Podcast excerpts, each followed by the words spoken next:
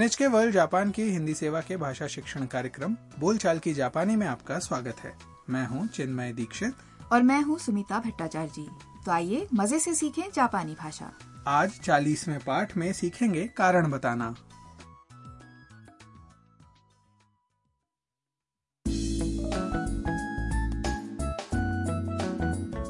वियतनामी छात्रा ताम और चीनी फोटोग्राफर मिया हारूसान हाउस की बैठक में आराम कर रहे थे।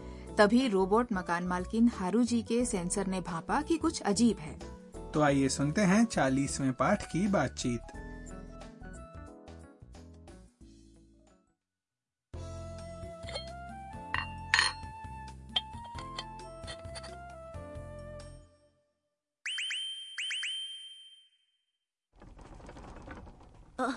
揺れてる地震助けて 落ち着いてください大丈夫ですよほらもう収まった初めてだったからびっくりしました अब इस बातचीत को फिर से हर वाक्य के अर्थ के साथ सुनते हैं हारू जी के गालों पर नीली रोशनी टिमटिमाने लगी और तभी भूकंप आने लगा मिया को झटका महसूस हुआ उसने कहा あ揺れてる अरे सब हिल रहा है ये सुनते ही ताम चिल्लाने लगी। जीशी, भूकंप बचाओ।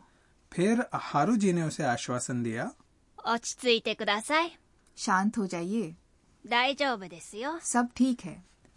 भूकंप बंद हो गया। उसके बाद मिया ने ताम से कहा वो समझता देखो बंद भी हो गया।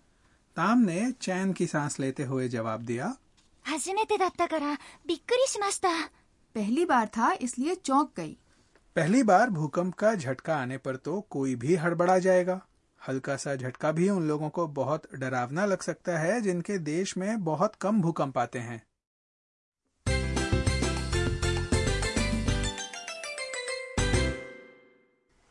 आज का मुख्य वाक्य है 初めてだったからびっくりしました यानी पहली बार था इसलिए चौंक गई इसे याद करके आप किसी बात का कारण बता सकेंगे। इस वाक्य में हजमेते दत्ता। का अर्थ है पहली बार था और बिक्री शिमाश्ता। है क्रिया बिक्री सुर। यानी चौंकना का विनम्र भूतकाल रूप। आज के वाक्य में ध्यान देने वाली बात यह है कि कारण बताने के लिए कारक खरा। का उपयोग किया जाता है। इस बातचीत में ताम ने बताया कि वो इसलिए चौंक गई क्योंकि उसने पहली बार भूकंप के झटके का अनुभव किया था। ये बोलने के लिए ताम ने हजीमेते दत्ता। यानी पहली बार था में जोड़ा करा। जिससे बना? हजीमेते दत्ता करा। यानी पहली बार था इसलिए। यहाँ आपको ये भी बता देते हैं कि हजीमेते दत्ता और हजीमेते दिश्ता में क्या अंतर है।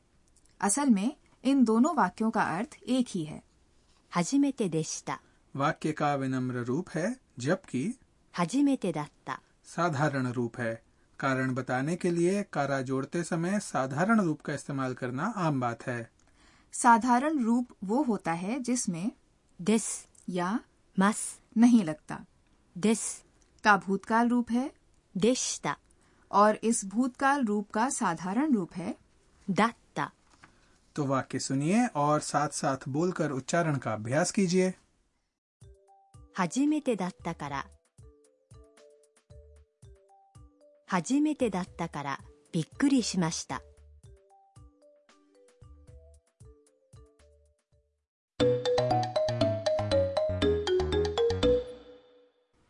अब एक छोटी सी बातचीत सुनते हैं जिसमें एक महिला किसी जापानी फिल्म के बारे में एक पुरुष के प्रश्न का उत्तर दे रही है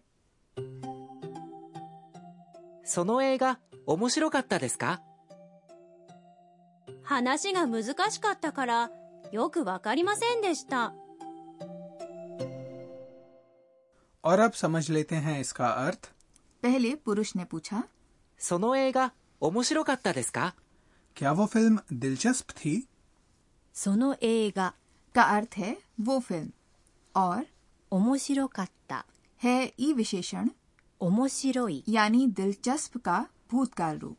उसमें डेस्का। जोड़कर वाक्य और विनम्र बन गया। इसके बाद महिला ने उत्तर दिया हानाशी का मुजुकाशिकात्ता करा कहानी मुश्किल थी इसलिए ठीक से समझ नहीं आई। हानाशी। का अर्थ है कहानी। मुजुकाशिकात्ता है ई विशेषण मुजुकाशी यानी मुश्किल का भूतकाल रूप। ई विशेषण का साधारण रूप बनाने के लिए अंत का देश हटा दिया जाता है और खरा। का अर्थ है इसलिए। योक का मतलब है ठीक से और वकारीमासेन देशता। है। वकारीमासेन। का भूतकाल रूप। इसमें क्रिया का मूल रूप है वाकार। यानी समझना। तो वाक्य सुनिए और उच्चारण का अभ्यास कीजिए। हनाशी का मुजकाश करा। 話が難しかったからよくわかりませんでした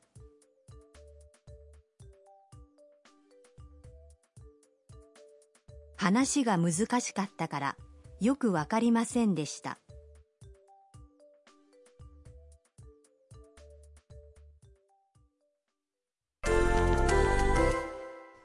अब वाक्य बनाने की कोशिश कीजिए मान लीजिए आप समुद्र किनारे घूमने आए हैं और तट पर इसलिए नहीं गए क्योंकि बारिश हो रही थी।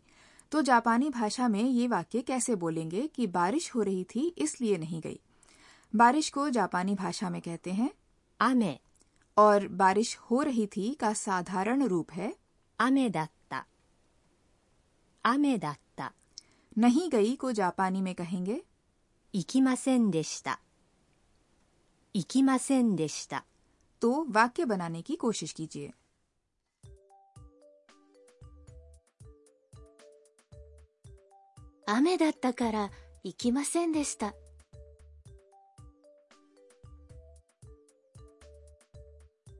करा करा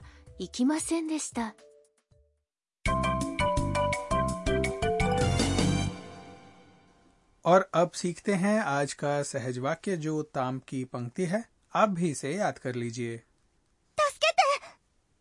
助けて、 का अर्थ है बचाओ ये क्रिया 助ける、 यानी बचाना या मदद करना का ते रूप है इसका इस्तेमाल बीमार होने चोट लगने दुर्घटना होने या अन्य आपदा में मदद मांगने के लिए किया जाता है चाहे आपका किसी चोर से सामना हुआ हो बीमार हो या चोट लग गई हो ये वाक्य बोलकर आप सहायता या मदद मांग सकते हैं ये आपदा में काम आने वाला वाक्य है तो आप भी उच्चारण का अभ्यास कर लीजिए 助けて、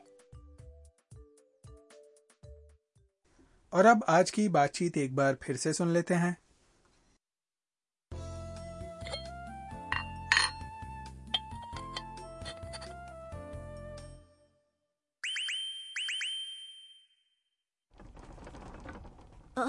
揺れてる。地震、助けて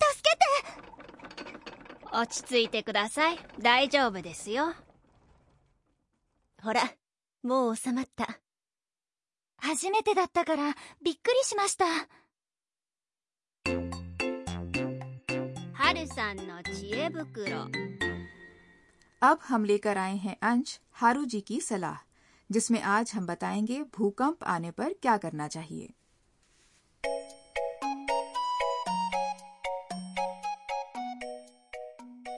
जापान में भूकंप बहुत आम है। हल्के झटके तो आते ही रहते हैं। तो भूकंप आने पर क्या करना चाहिए? अगर भूकंप आ रहा हो और आप भूकंप रोधी इमारत में हो तो बाहर ना जाएँ, बल्कि इमारत में ही सुरक्षित जगह ढूंढें। आप चाहे अंदर हो या बाहर अपने सिर को बचाए रखें। सिर पर गद्दी किताब या बैग पकड़े रहें। मेज के नीचे छिपने से भी आप बच सकते हैं। बस मेज की टांगों के ऊपरी हिस्से को पकड़े रहें। भूकंप के बाद आने वाले झटकों से भी सावधान रहें।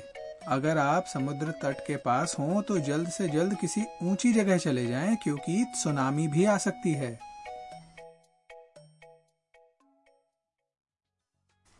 दोस्तों आशा है बोलचाल की जापानी का आज का पाठ आपको पसंद आया होगा। अगले पाठ में मिया को एक बड़ी खबर मिलेगी। तब तक के लिए सायोनारा। सायोनारा